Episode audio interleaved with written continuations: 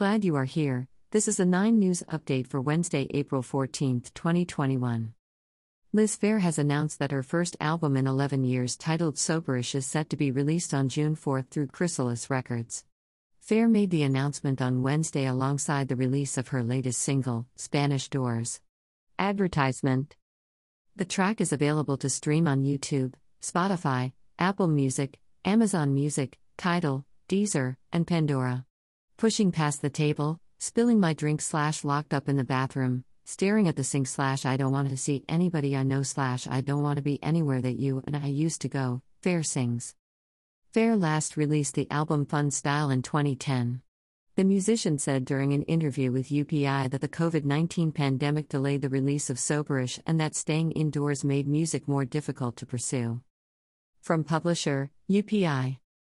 Liz Phair, her full name is Elizabeth Clark Phair is an American singer songwriter. Born in New Haven, Connecticut, Phair was adopted at birth and raised primarily in the Chicago area. After graduating from Oberlin College in 1990, she attempted to start a musical career in San Francisco, California, but returned to her home in Chicago, where she began self releasing tracks under the name Girly Sound. She soon landed a recording contract with record label Matador Records.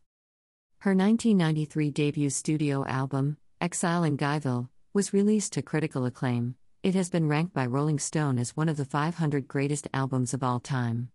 Phair followed this with her second album, Whip Smart, 1994, which earned her a Grammy Award nomination for Best Female Rock Vocal Performance.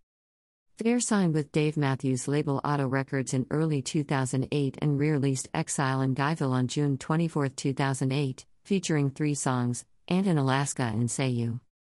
Phair is due to tour with Alanis Morissette for Morissette's rescheduled 2020 tour later in 2021.